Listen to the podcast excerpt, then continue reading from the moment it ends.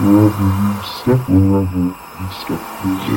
Splatter Brains. No, no. Jobs suck.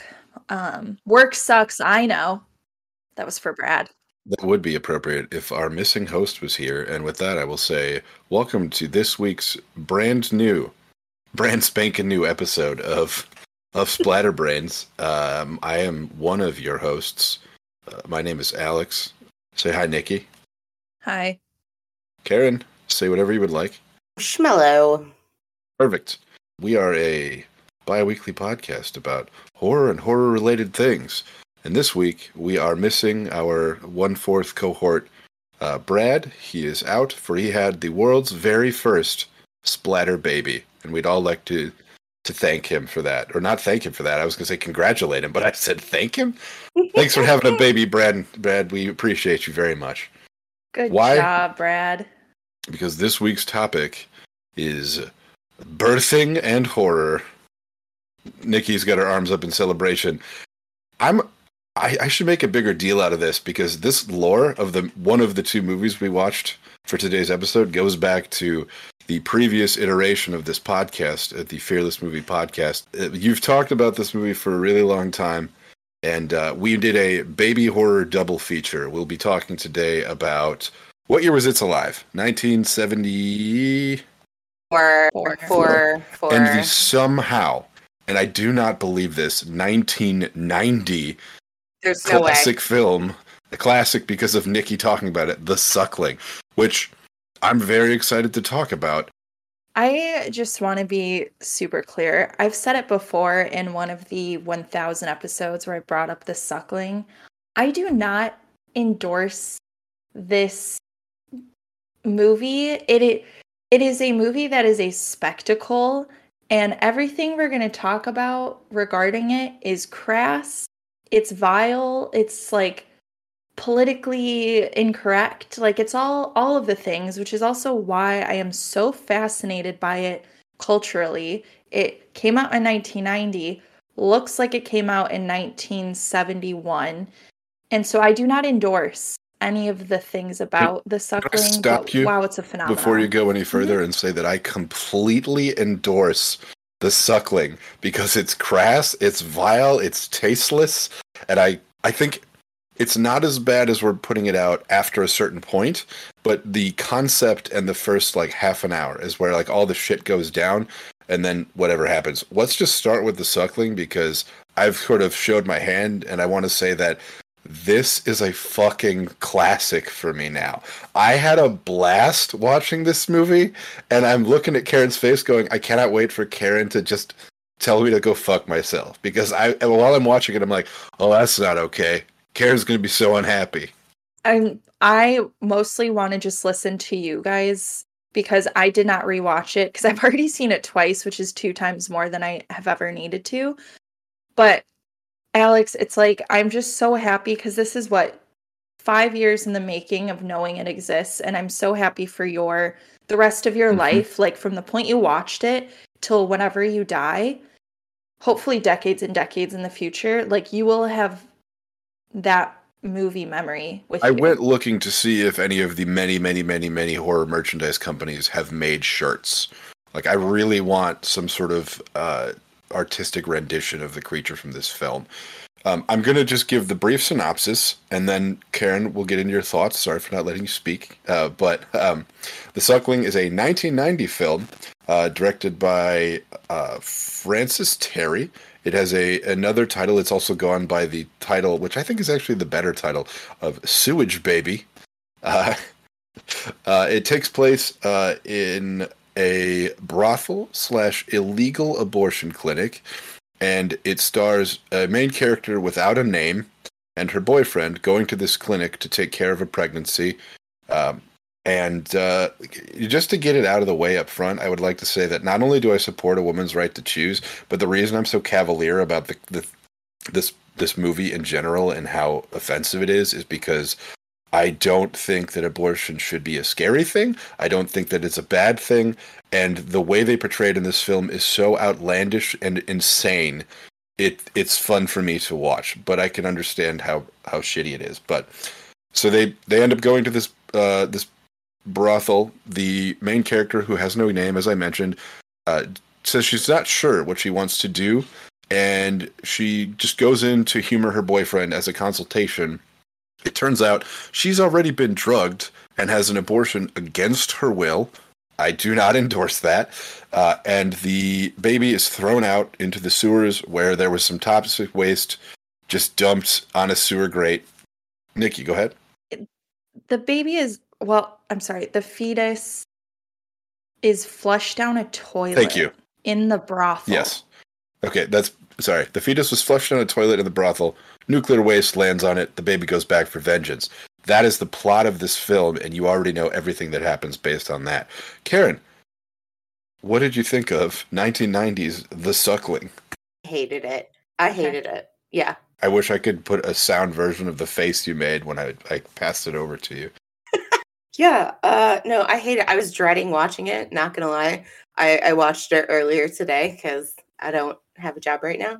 And yeah, I, I put it off. I watched It's Alive first, watched that yesterday, and then I watched The Suckling today. And I knew you were going to like it, Alex. Just after watching It's Alive, I was like, oh yeah, Alex is going to love this film. Uh, no, yeah, I it, that it was hard. Both of these movies were actually very, very difficult to watch. Uh, and a lot of that is just it it made it made me so angry. So fucking angry. And uh, I still don't believe that The Suckling was actually made in nineteen ninety. I feel like it was filmed in the seventies and then released in the nineties. Um, there's no fucking way. I mean, maybe there is. I don't fucking know. But it looks like it was made in the seventies. It's uh, the acting and the the acting, the acting alone. I see. I know why you say it's a cult film, because the acting alone in this movie was enough for me to go, oh, wow. Okay. This is that. Yep. This is what I thought it was going to be. Uh, within the first two minutes, the two doctors, I was like, you're literally just standing and running lines with one another. There is zero acting. Have you, have you ever watched most of the, the show Garth Marenghi's Dark Place? It was a British show that they re-aired on Adult Swim. It's very mm. funny, and it is a show that is a lot like the first scene of the two doctors walking down the hall talking about the incident and the lone survivor of this incident. But that's, imagine an entire show that under, is making fun of B films and things like that. It's very good. It's uh, actually funny. But yes, I can understand why that would have put you off a little bit. A little bit, a little bit, a little bit, yeah. Yeah, I mean, I think the one redeeming thing about this film was I was I was actually genuinely surprised at the creature effects. I thought they were much better than they had any right to be uh, for a movie of this caliber. So that was probably the only redeeming factor of this film. Otherwise, I give it a zero out of ten. And um, okay, it has a redeeming if, factor of some kind. You have to at least give it a half a point. All right. I give it zero point five out of ten. Um, but I will say, if you are looking to do a thesis about horror films and feminism, both of these films, plus obviously Rosemary's Baby, are great films to do a study of that on, because, yeah. I will say uh, my favorite part, though, was the near the end where the fetus runs back into... Don't go, don't go right to the end. We're going to get there. No, I, I want to say this, though, because when that happened... Um, I, I always watch with subtitles on because I have A D H D, and the fucking subtitles when that happened said "little monster squealing," and then it just stopped. All right, all and right. I was cracking the fuck up about it. So those, that, and the creature effects are my, the only two things I I liked about this whole movie. I have two quick origin points. Uh, my origin points for this movie. One, I am just discovering now via Google that the initial release of this movie was September twenty-fourth, which is my birthday, nineteen ninety. This is literally two years before I was born, so that is very serendipitous. Two, I found the exact date and moment I discovered this movie and why I watched it. It was December first, twenty eighteen at twelve eighteen p.m. Central Time. It was on Hulu, or no, it was on Amazon Prime. And the description, it got it had four out of five stars on Amazon Prime. and it just says an abortus, an aborted fetus dumped in a sewer full of toxic sludge returns.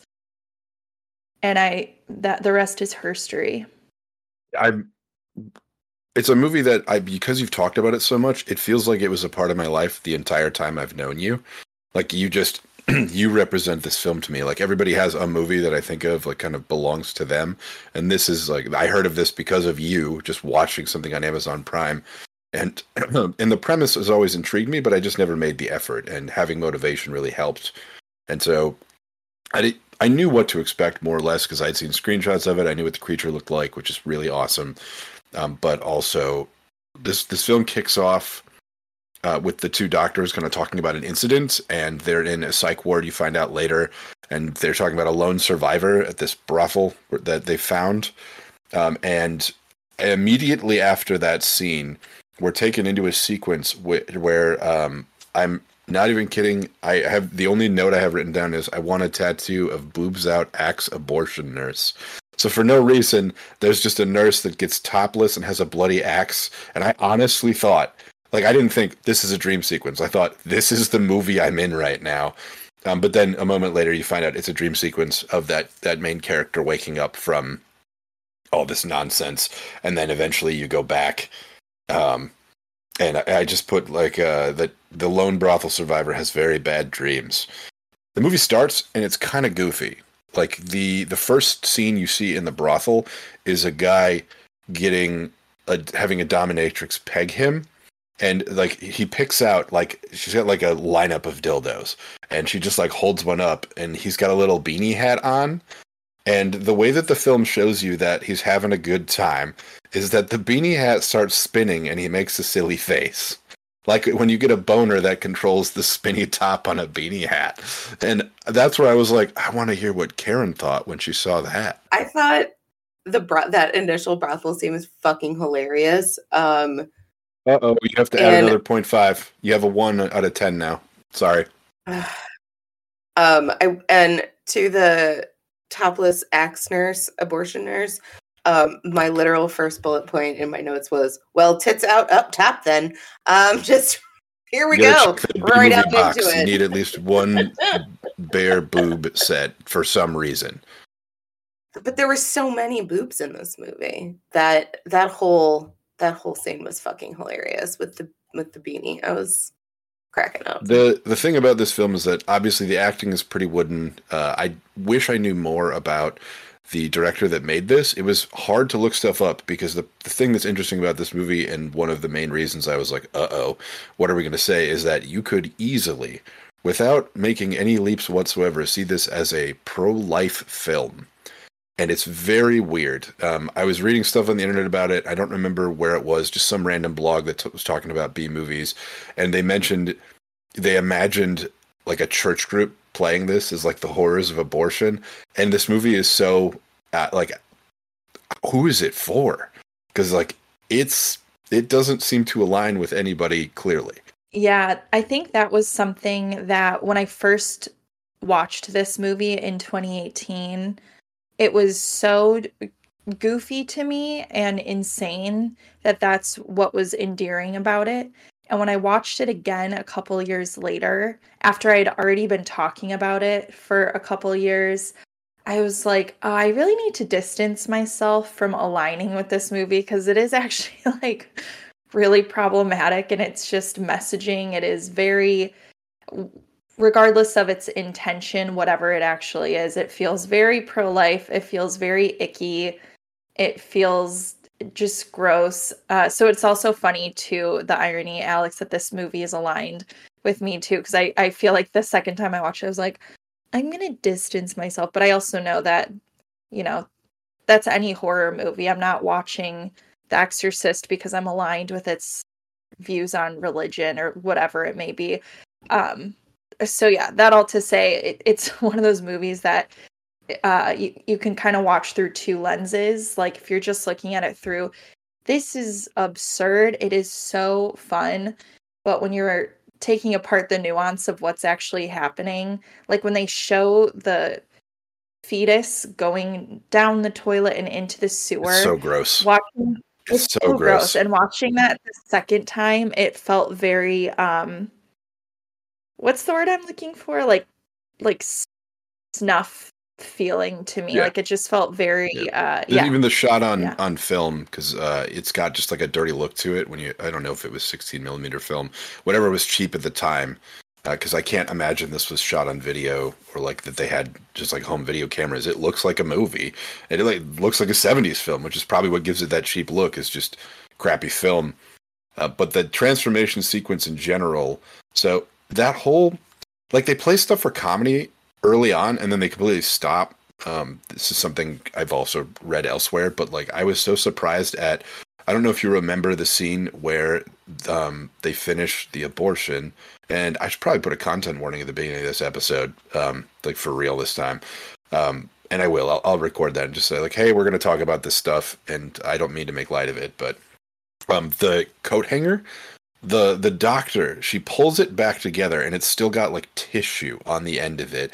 And then she just casually hangs her coat up with the thing still having goop on it. And it's pretty disgusting. And that was something that I was just like, okay, so this, they're going for like a trauma thing, but it doesn't commit to that the whole time. So like once that scene kind of ends and Big Mama, who is the, uh, the madam who owns the establishment, who's clearly done this a lot of times, uh, is just, just so casual about it that it doesn't bother her that there's just pieces of goop all over. It's, it's gross. But then, then we get the beautiful transformation sequence where everything is just slowly. It's not exactly American Werewolf in London, but for a movie that looks this cheap, I couldn't believe how cool it looked, that it was like turning into this giant creature. So it goes from an aborted fetus that is like full-size baby, which is ridiculous in the first place, um, to a six-foot-tall muscle beast with giant teeth. It's clearly like a person in a suit, and they're wearing like the whole thing. So it's like a full-size creepy thing, and it, it's pretty cool. And then it starts offing people, and that's the whole plot of the movie. We've given you everything. I and honestly, it is. It's really that first twenty minutes when you see the abortion scene. The hanger thing was where I was like, I can't with this film. Like when I watched it the first time, I was so just mesmerized by how insane it is. But that scene felt like it just crossed over into crass offensiveness in a way that wasn't fun.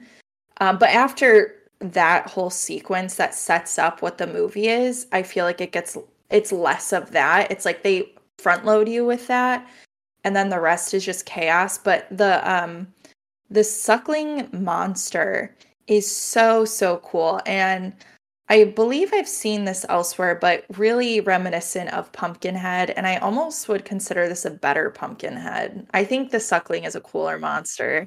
Yeah, I can see why you say that, and I hate to admit that out loud. That I can see why you were more entertained by the fang beast that actually kills people. Though, half the people are killed by this, and half the people are killed by the other people in this movie. There's a lot of people shooting each other in this film. Like it, it after the the... creature starts attacking, you discover that the doors magically won't open. The baby has somehow just shot magic hard placenta to block all of the doors or something. It's just gross tissue that just like has everything blocked. And then they have a scene where it shows the outside of the door and it's just the door, but none of the windows or doors will open. And it's, yeah, it's in vain. Um, in light of, again, my memory lane of seeing this movie on December first, twenty eighteen, and since we brought up the bad acting, uh, kind of in the in the throes of the conflict when everyone's trying to escape the suckling and running around the house and trying to get out, there is a scene that is, I think of all the time, and it is when the uh, some character, I think it's Big Mama, is getting killed, and she just screams, and they pan over to the boyfriend sitting in the living room listening to the screams, and it lingers like three seconds too long on him, and he just goes, "She's dead for sure."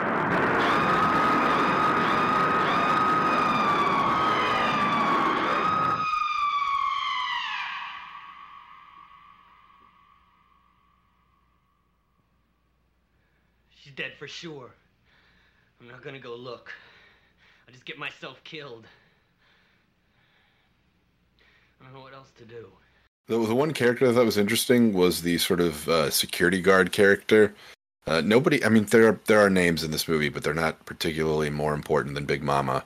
And the scene where the monster busts through the wall and just pulls him in, and you get to see it in all of its weird, uh, googly-eyed glory, is uh, it's just something I wanted to shout out. That's all. Uh, I also have written down in here uh, the so Axel. That's the character who I couldn't figure out what the hell he was doing there. The guy in the gray shirt that's just sitting in the lobby. It, it turns out he's Big Mama's son. You find that out later, but you only find that out after he dies. He's the one that gets electrocuted in the basement and then his head explodes. That was another moment where I was just like, ah, that's this is what I'm here for. This is why I do this. Karen, I want to hear about the moment specifically, aside from the beginning and the setup that is the most offensive and egregious part of the movie. What other moments in this movie like made you stop and feel something either very negative or very, this was silly and maybe fun, if any? The the one other scene that stands out to me was the the fight between Axel and that other guy. Um I really, I didn't, I don't know, maybe because I was kind of half paying attention. I'm not really sure what that whole thing was about. Um, where he's, and Axel just seemed like a fucking where asshole. He kicks him through the door. yeah, yeah, I didn't, I didn't really understand that whole situation. Um, and then the one character that just really, like, just, you know, your, your classic creepy pedo guy, uh, the one that was getting pegged in the the beginning of the movie, he ends up just being like, obviously, the world's biggest fucking douchebag, and he just says all the wrong things and does all the wrong stuff and convinces the girl to shoot somebody is that, because she he thinks it's the monster. He's the character that is sitting in the lobby after they're all locked in talking about how rich he is, right? Yes, yeah, yeah. And that was the guy that was getting pegged at the front of the film. Okay, so. I couldn't tell if that was just another yeah. customer. But yeah, it's it's... Same guy. Yeah, so I'm, uh, this is definitely uh, a classic for me, but I, for all the wrong reasons. Uh, so it is, I've talked about before where like the so bad it's good thing I think is annoying uh, because if I'm entertained by it, I enjoy it. And for all warts and all, and the thing about this is like somebody made an effort to make this movie, and as silly as it is, it the monster's cool. And like the plot isn't particularly great. But like once you can get over the like we tried to be offensive by making this movie about abortion, if you just like monster exists and takes people out and they have to figure out how to escape said monster, it's pretty good. Can we? Uh, because yeah, there's not like too much to say about this. It's more of like a remember that scene or like that was ridiculous. The ending though, we have to talk about the ending super quick. There's two there's two parts to me. Like, mm-hmm. I kind of think of the ending in two slices. There's the first part, which is at the end, uh, towards the end when um, the the girl who's the main character, uh, when she's the last one alive in the house. She's... I want you to know, in the credits, it says female. Did, yeah. In, yeah. In Google, it says girl. A girl, okay. That's probably so what it says. They're already dehumanizing this character who is really the pinnacle of the movie. Um, so this character literally called girl, the girl or girl, whatever. She is confronted with the six foot tall suckling monster. And the, the scene is she's sitting on the floor, scared.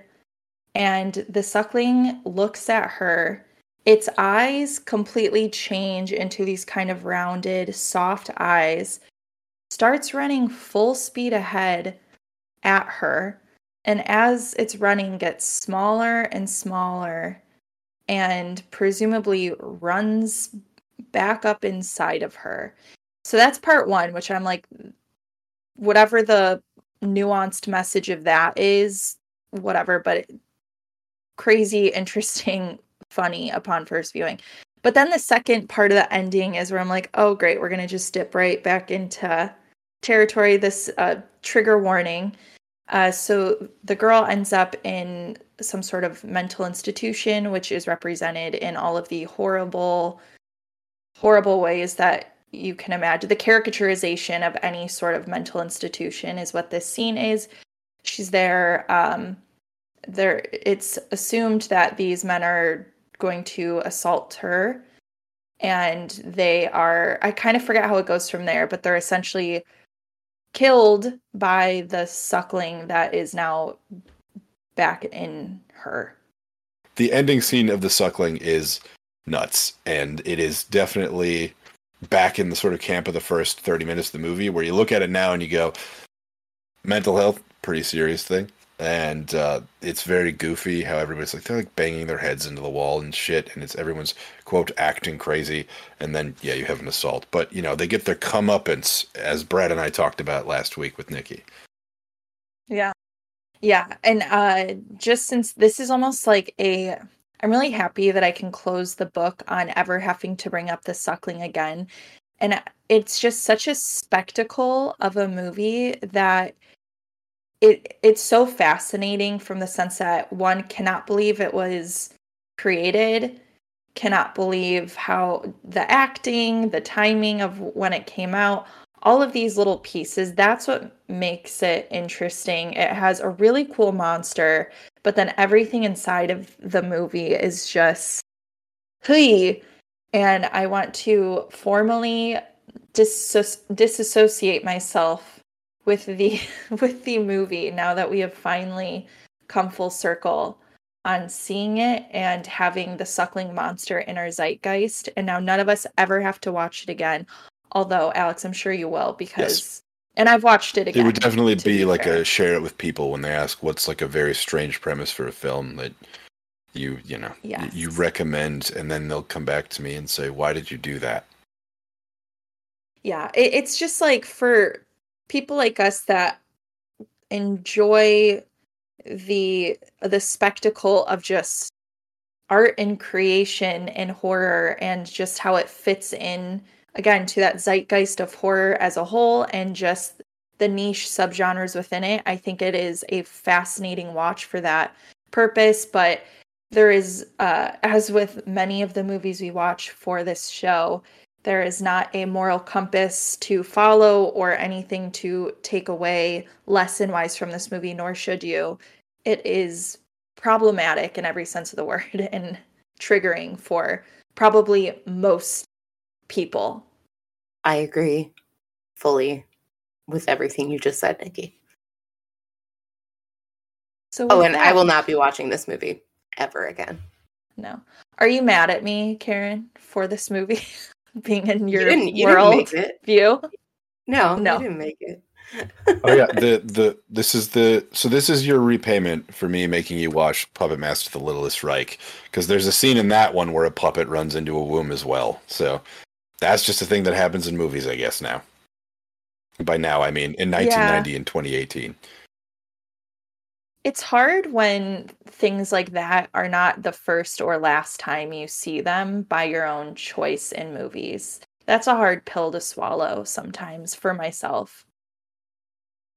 The other film that I will move heartily on to is by a uh, renowned cult film director by the name of Larry Cohen. Um, he is known for The Stuff. He also made this movie, It's Alive. There are three of them, which we can get into later. Um, and uh, is uh, uh, made another well-known film called Q, the Winged Serpent, and uh, it was really well-known for um, producing blaxploitation films in the seventies, and then continued to produce until uh, his death a couple of years ago. He died in twenty nineteen. So he's, he's pretty well-known. There's a very good uh, documentary about him. It's called King Cohen, uh, and I, it was really good. I watched it about a year ago. Uh, in the wild world of filmmaker Larry Cohen, and they talk about a lot of this stuff. So this is a movie that has been on my radar since I was younger because my parents had seen it, and my dad brought it up all the time. And my dad is not a horror fan. He just kept making fun of how stupid the movie was. Because um, It's Alive is about two parents, uh, and the entire premise of the film is uh, these uh, these two people are having a child, And the beginning scene, the child is born, and it turns out the child is a mutant who is violent.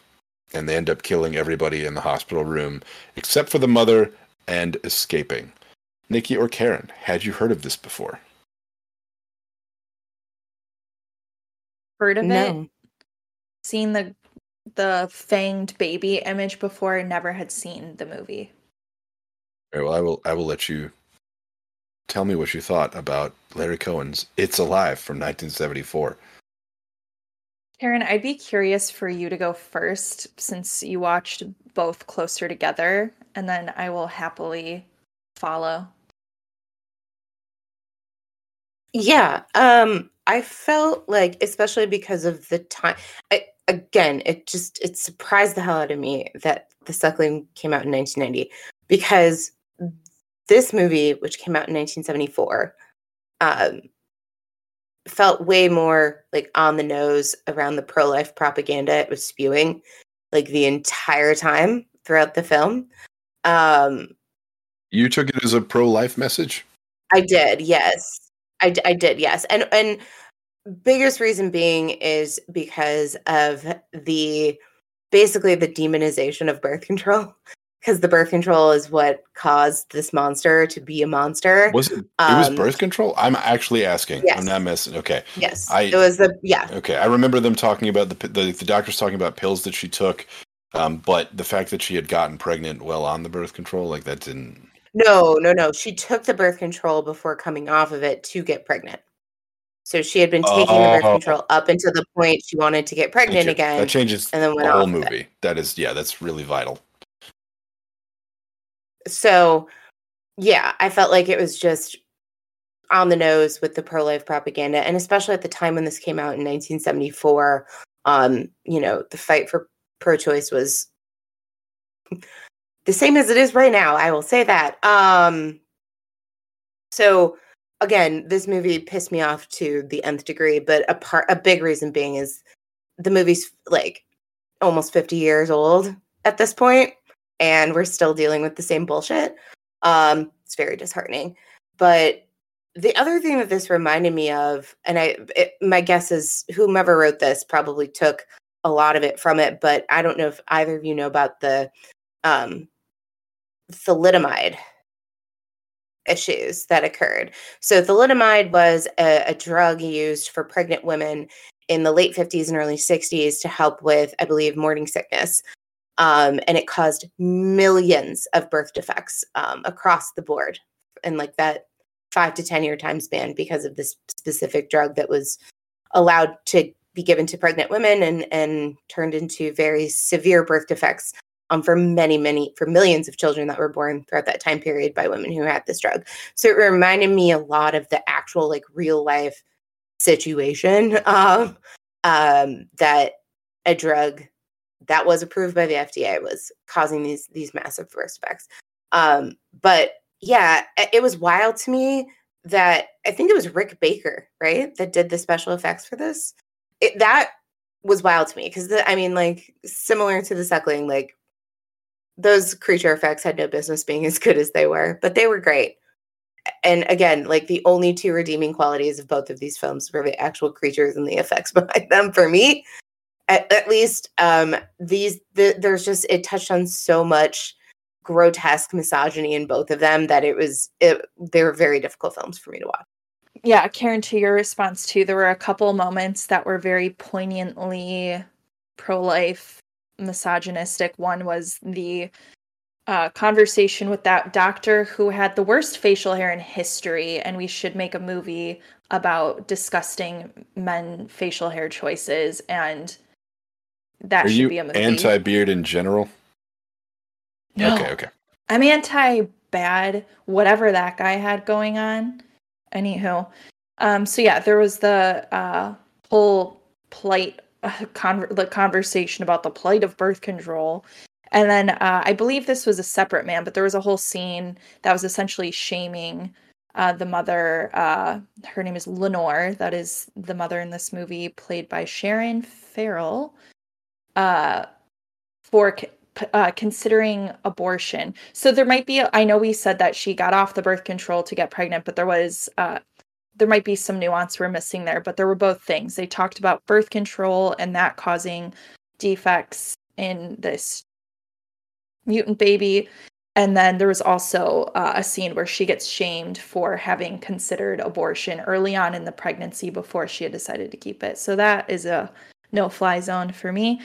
Uh, however, I found myself, uh, and I actually, it'll be curious because uh, this character's viewpoints are flip-floppy in the movie, but the father... his name is Frank, played by John P. Ryan. I actually like really enjoyed his him in this movie and found his acting like both over the top, but also like perfect for this movie. It takes itself seriously the whole time. The Suckling like feels yeah. like it's amateur, and this feels like a dramatic film that everybody is just going for it. Like it is a drama film that happens to be about a killer baby. Yeah. yeah. I found Lenore yeah. and Frank, those characters, I found their acting to be like really good and really fun. Like what I really enjoyed in the intro uh, or the setup scene before um, she gives birth is there's maybe like ten minutes of just establishing the family dynamics. So there's Lenore and Frank, and then they have a son, Chris, who's maybe like thirteen, twelve. But there's like some really like sweet moments with Frank and Chris and some really kind of fun, like good dialogue that was surprising to me. Um, so, so I really enjoyed that. And I just think the character Frank, the father, who's really mostly who we're following through his perspective, I, I found that really intriguing. Um, I have a bunch of little notes in between, but that's kind of my overarching thought. There's still that like shaming women for...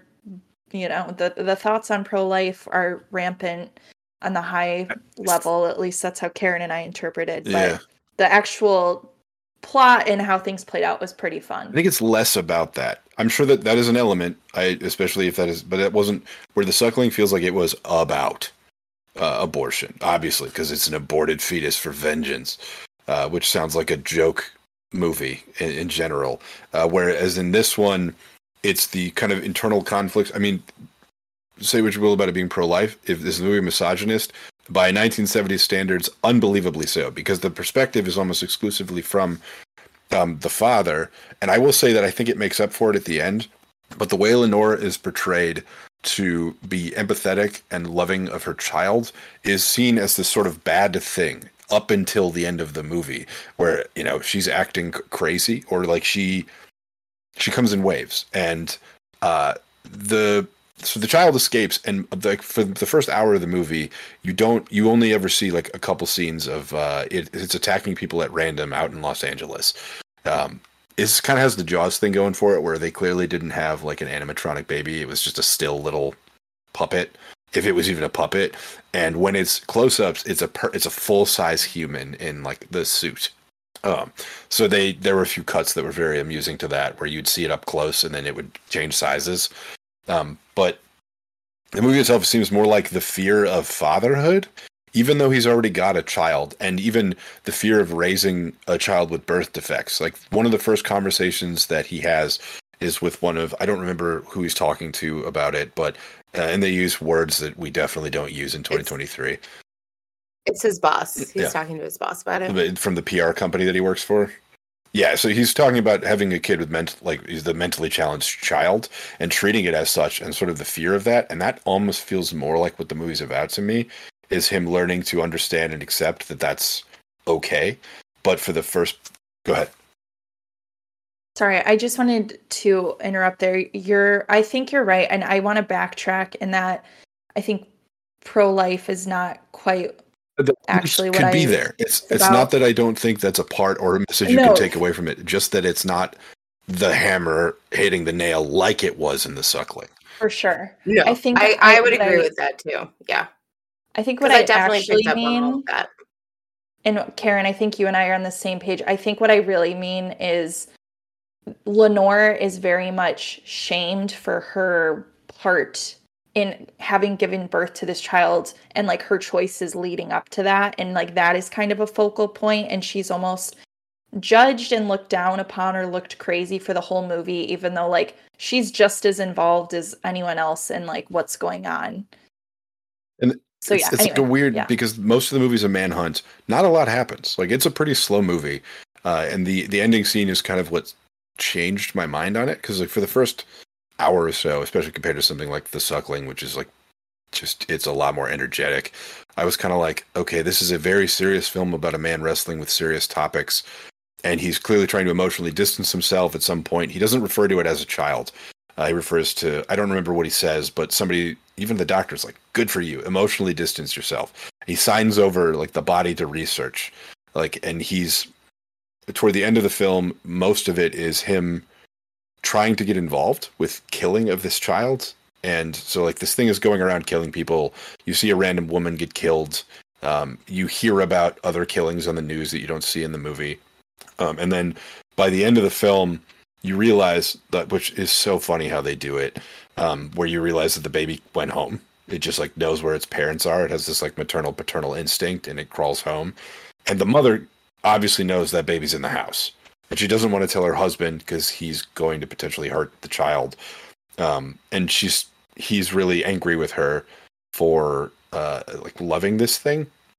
Um, so cops show up. They eventually get, uh, like, he asks to help. They hand him a rifle and say, do you know how to use this thing?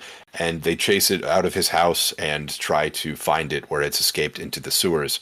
I don't know why the movies we watch are all about putting babies in sewers, but I highly recommend, do not put your baby in a sewer under no circumstances. We do not endorse sewer babies. Um, so he chases into the sewers. They have this kind of, like, lineup, and they have, like, a whole SWAT team going after this thing. Go ahead. Quick pause. I just want to clarify, we don't endorse putting your baby in a sewer, okay, but we endorse babies that come from sewers. Oh, yeah, one hundred percent. Rescue those babies. Um, so they... Karen, did you want to say something? I know I'm talking a lot. I just want to make sure. No, I just space. wanted to... No, I just wanted to, like, just a second what Nicki said. Like, we don't... Sewer babies from the sewer, perfectly okay. fine. Don't put your baby in a sewer. Baby chuds is what we will call them from here on. Baby out. chuds. Yeah. That's baby chuds. Yes. There we go. I, the end of the movie, and I'm not even messing with you right now, made me emotional um, when he finds the child, and, like, it's it's really really bad effects when they see it for the first time, because you see it sticking out of a sewer pipe. There's a bunch of cops with guns, and they're looking at this thing. You hear it make its horrible cry. And it, it crawls away, and eventually um, uh, Frank finds it before anybody else does. He goes up on his own, and as he's got the gun pointed at this thing, like, something kicks in, and he realizes, like, this is my child. I need to love it for who and what it is. And he wraps it up and tries to escape, and he tries to take his child back, and he, like, regrets everything that he's done. And it is surprisingly sweet for being a movie about a clearly like a styrofoam baby with fangs that kills people. Uh, and then he, as he escapes the sewers, he finds a whole blockade of cops at the other end of it. Uh, he realizes that he's potentially about to die, and he holds his child in his arms. And then as everybody's, like, counting to one, they're saying they're going to shoot him with or without the child. He throws the child at somebody, and the cops shoot the child and that random person, and the movie ends with the very sad parents in the back of a cop car, and you hear in the cop car somebody say, another one's been born in Seattle, and then the movie ends. But, like, the build up to that point where it's just a man, he's mad at his family, he's trying to protect his his uh his other son, uh he's just just horrible to his wife the whole time, and his wife is just trying to reconcile, like, my child was responsible for this, and wants to just bring her child home safely despite anything about it, like, even though it's killed people. And then having him one eighty at the end and be like, well, it turns out I actually love my child now that I actually got to, like, hold it and be around it, which is kind of a strange turn at the end of the film. Karen, you were giggling in your sweatshirt. Do you have something to say? She just goes, no. no, no, no. I was giggling at the the whole review of, like, summary that Alex was giving about yeah, the end, I mean, because it, it was very spot it on takes and also seriously. Hilarious. Yeah. It does. It does. It's and the acting is far superior compared to The Suckling. Because yeah. Jesus. But like yeah. the last fifteen minutes is just cops being like, "You have to be the one to do it, don't you?" And it's like they're making it a point to be like, "He needs to be the one to kill his own child." It's this weird. I don't know. I'm sure there's some sort of Roman or Greek mythology that ties into that at some point, but it's yeah. There were there was definitely a good amount of emotion brought into it because yeah, that last part of the movie, and you're really you're just looking at Frank when he sees the the mutant baby. Um, you know, we get glimpses of it, but in that scene where he's reconciling what he's felt about that baby this whole time and what he's now learning, he feels like you're hearing the cries of the baby go from like harsh to like softening because you can. So it, it's really interesting how they build emotion through it. And we watch Frank soften in that interaction too. And it is like at, by the end of the movie, you're like, damn, I really, well, at least I thought, I really would like Frank to get away with this mutant killer baby and Lenore and Chris and, like, go live and, like, feed it frozen meat or whatever they were going to do. Um, so I do really appreciate that there was an emotion arc that they were building throughout. Uh, one scene, I just have a couple of goofy things. Um, yeah, I'd like to say one, it is a goofy movie. The premise is very goofy. It's a fanged baby with a bulbous head. With veins in it that it goes and it's like clearly like a super loud audio recording and attacks people. Don't get it conflicted. I don't think this is a the super high quality film, but I think it's better than it deserves. It's just highbrow murder baby. It is like especially compared to what we just watched, but also it's a murder baby movie. Yeah. Well, I think two or well, a few things. So one, I just want to double down on why I love Frank. There's a scene I really like, uh, especially in the seventies, when you have the cool guy who's chewing gum, like smacking his gum. And so there's a lot of scenes of Frank like this, smacking his gum with the orange-tinted sunglasses. I love, j'adore. I love, um, sometimes they give us the point of view of the baby and do this, like, blurred mosaic effect with the camera, which was super, super fun. Um, and then in general, I just... thought what was so funny about the overall premise is uh, when Frank and Lenore go to the hospital for her to give birth, and he uh, Frank's kind of waiting outside. When he goes in the room, like all of the doctors and nurses have been murdered by this baby, and the rest of the hospital is operating normally, and they know what happened. Like there's not like a big shutdown. It's kind of like, well, you saw what happened in there. You must have escaped. Like everyone is so lax so, about the fact that a full yeah, so many hospital people died. Room was murdered. It's like eight or nine people. The, yeah. yeah, it wasn't like, oh my god, you guys, like creature on the loose, people murdered. It was like, well, don't go into room four. Like you should see what happened in there. They're just Ace Ventura. So, yeah. Do not go in there.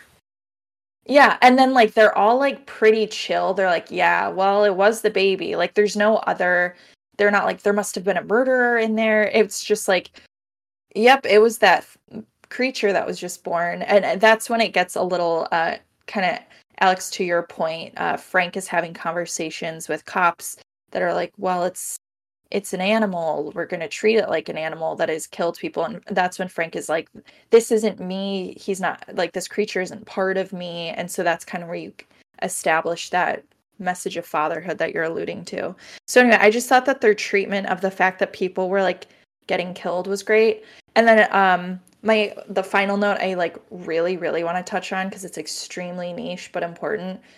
There's a scene or like kind of early in the movie where Frank goes down to the basement because he like hears something and he goes to turn on the light and the light isn't working. And then there's a fake out jump scene, but it's a a bunny, a big bunny pinata that falls on him. And I just want to note there were two pinatas in that basement because behind him there was a bull pinata. So they had a big bunny pinata and a bull pinata in full tact. They have two kids now. And I just thought that was interesting. They were preparing. Because they had the child that they sent away. I think his name was Charlie. Chris? Chris? No, Charlie was the friend. Okay. Uh, I think Chris was the, yeah. was the kid's Who he sends to, yeah, I think, his brother's house and... or some sibling on, on some friend. Yeah. So he's the kid's yeah. not home, for all of this until later. And uh, oh, I I didn't even mention it. When they find the baby in the house, the way that you figure it out and you get like the horror movie tension building is the milkman earlier in the movie drops off like five or six yes. bottles of milk, and it just has an establishing shot of empty bottles of milk just sitting there. And you're like, uh-oh, the baby's here. Like the baby opened them and just drank them and then closed them again. The de- the the death of the milkman for me was just, I found it pretty hilarious because of just the milkman trope of, you know, being the mom has an affair with the milkman mm-hmm. kind of a thing. And the fact that it was the milkman, the milkman was one of the people, the the monster baby. He's pulled in, you, you just after. see legs. St- sticking you just, out of yeah. like the, the front part of and the then truck. It's just like uh, the kind of rivers of milk that slowly turn the pink. Rivers of milk. I forgot about that. Just okay, so it's a little schlockier than I've let on, maybe just a little. Also, like the assumption is up until that point is that this baby is has a hunger for blood and meat, and that's like its sustenance. But for it to be like, but I am a baby and I do need milk because I'm growing is like really lovely as well. Like they have a freezer full of meat that the mom ends up like feeding the baby, but also need milk. Like if someone's going to clip that and sell your clips on the internet, you got to chill with that stuff. You're lucky I haven't done the mommy milky. Jesus Christ. Voice, I, and I'm not going I, to. When I posted the Mother's Day thing with the Dead Alive mom, I knew you were going to say something about it. I was like, Nikki's going to make some joke about the boobs. And you did. And you did not let me down. So thank you. It wasn't a joke. It's serious. It is serious. You are correct. Mommy milky. Serious. Uh, yep. But anyway, two piñatas in the basement. How about that? How about that? So the moral of the story is um, too many piñatas. Zero stars. One piñata per child. That's it's law. Yeah, that is law. Yeah. But yeah, I, I I liked this movie. It's, you know, something I would not watch again, but it was entertaining enough. But it, it, would you, it is a little slow. Would you, yeah, it is slow. It's a slow movie. And the thing is, is it builds up and it clearly didn't have the budget to show money, but there's not a lot of creature in the movie.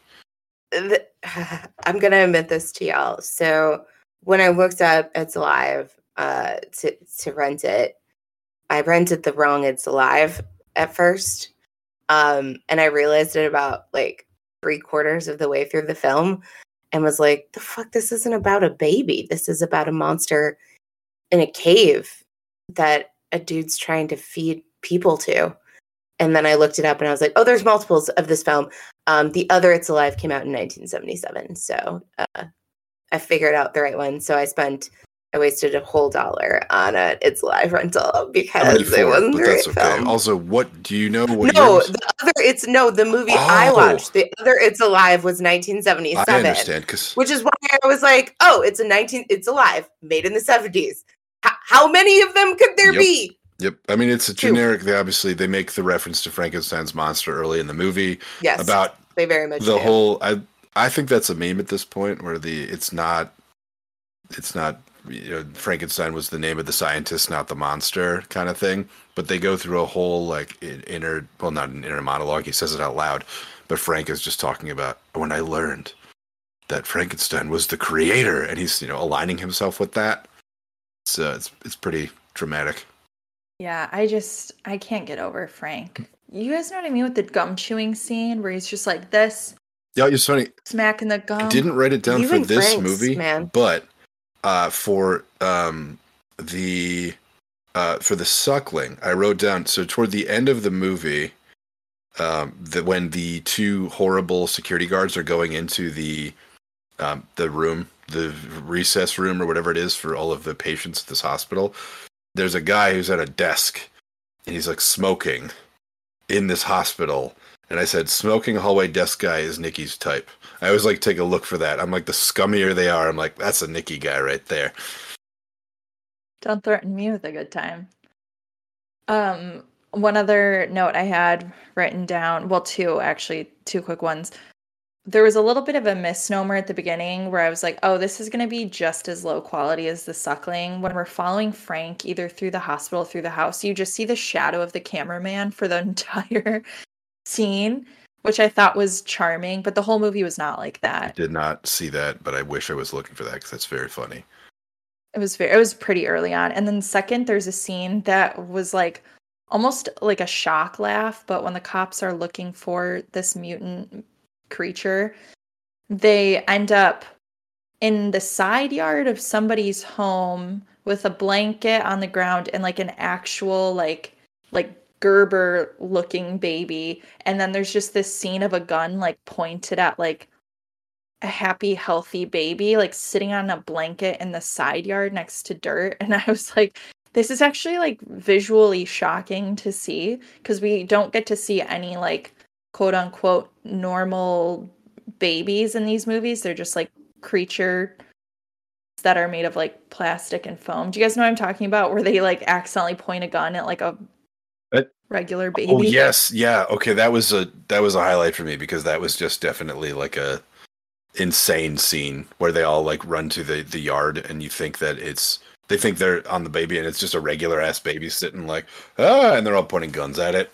Yeah. yeah, and like some mother, like in nineteen seventy-four, like volunteered her child to make two hundred dollars to get a bunch of guns pointed at him while he sits on a blanket. I hope that at one of the cons that we end up at at some point, be it, you know, Days of the Dead, Comic-Con, whatever, that person, that baby, is still alive and is like, I was the It's Alive baby, but not the one you think.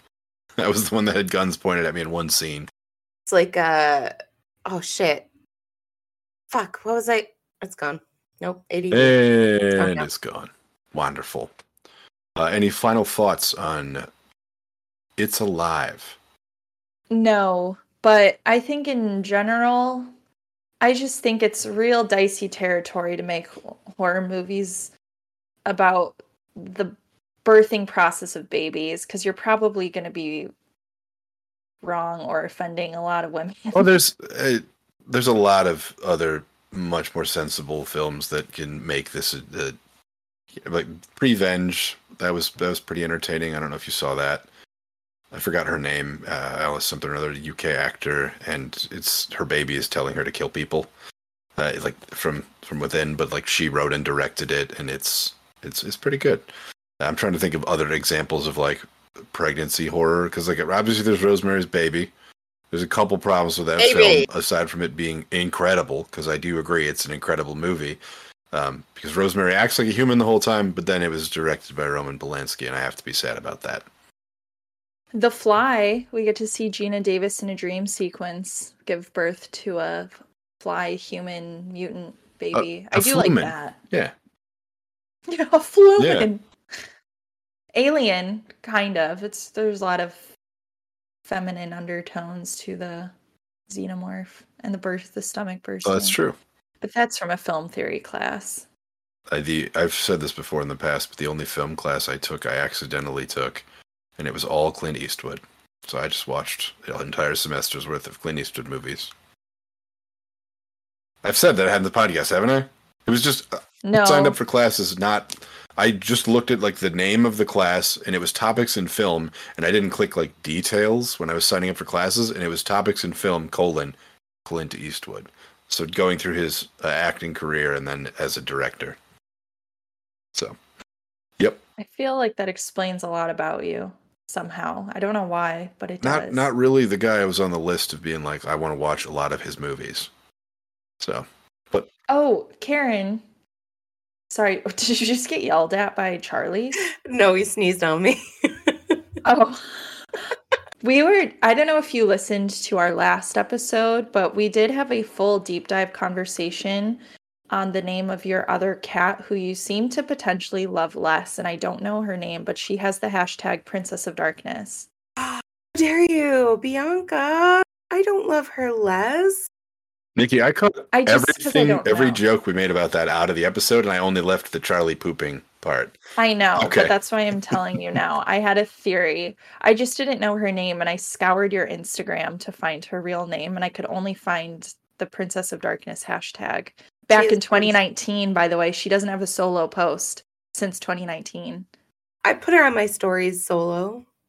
Okay, I have to check your yeah, stories. Look more. At her stories. Come on, Nikki. Sorry, that's my bad. She gets equal play as as Charles does. I believe you. I believe you. So Nicki, I love her. She's my little media. princess of darkness. I actually. I'm sorry I said anything. She's a creature of the night. I was actually. She was laying up here, but we would have got away with it if it um, weren't for your mouth, Nicki.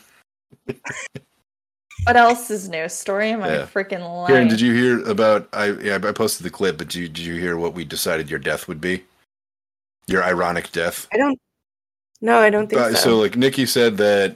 Um, She would be turned into a human cheeseburger and cows would eat her. Brad said the the comic book that he's looked for for his whole life, he would put it on a shelf and the shelf would kill him. And I said that I would be, um, I don't know, killed by a giant sweat bead or something like that. It wasn't. It was a cop-out answer. I should have done something better than that. But we said for you that the rug would...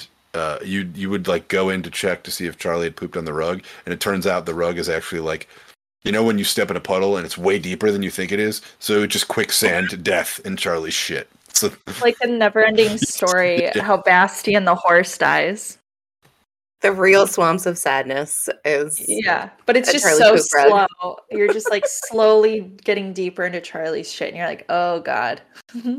Nick? That's that's kind of what it's been like for the last seventeen years, so I mean Nicki, do you have any would you rathers for us this evening?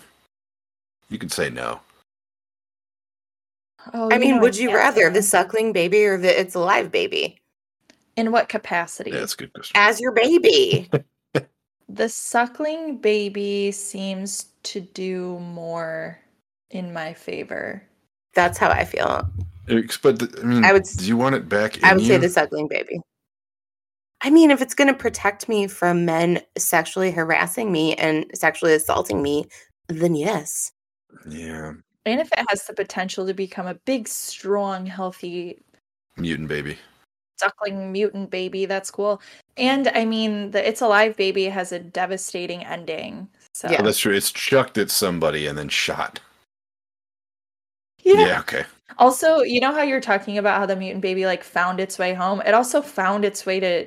Chris's school because it knows where its older brother goes to school and like I know around I was, there. I was thinking about that yeah. I was like that's what I was that's exactly I was like it while watching it I was like what is it just like sniff out its own D N A pool like what the fuck I don't know it's got superpowers it's got fangs and can attack people and kill them like in quick succession. Would you rather be killed by the suckling baby or the it's alive baby? It's alive baby it's faster for sure. The suckling baby feels like I'd say so. It's like, it's, it, I don't know. It's more of like a rip and shred. It strangles you to death with its creepy umbilical cord thing. Weird hands. Yeah. The baby, the It's Alive baby yeah. is a baby. It's way funnier to be killed by something tiny than something my size. Would, oh God. Okay. I have like one half of this.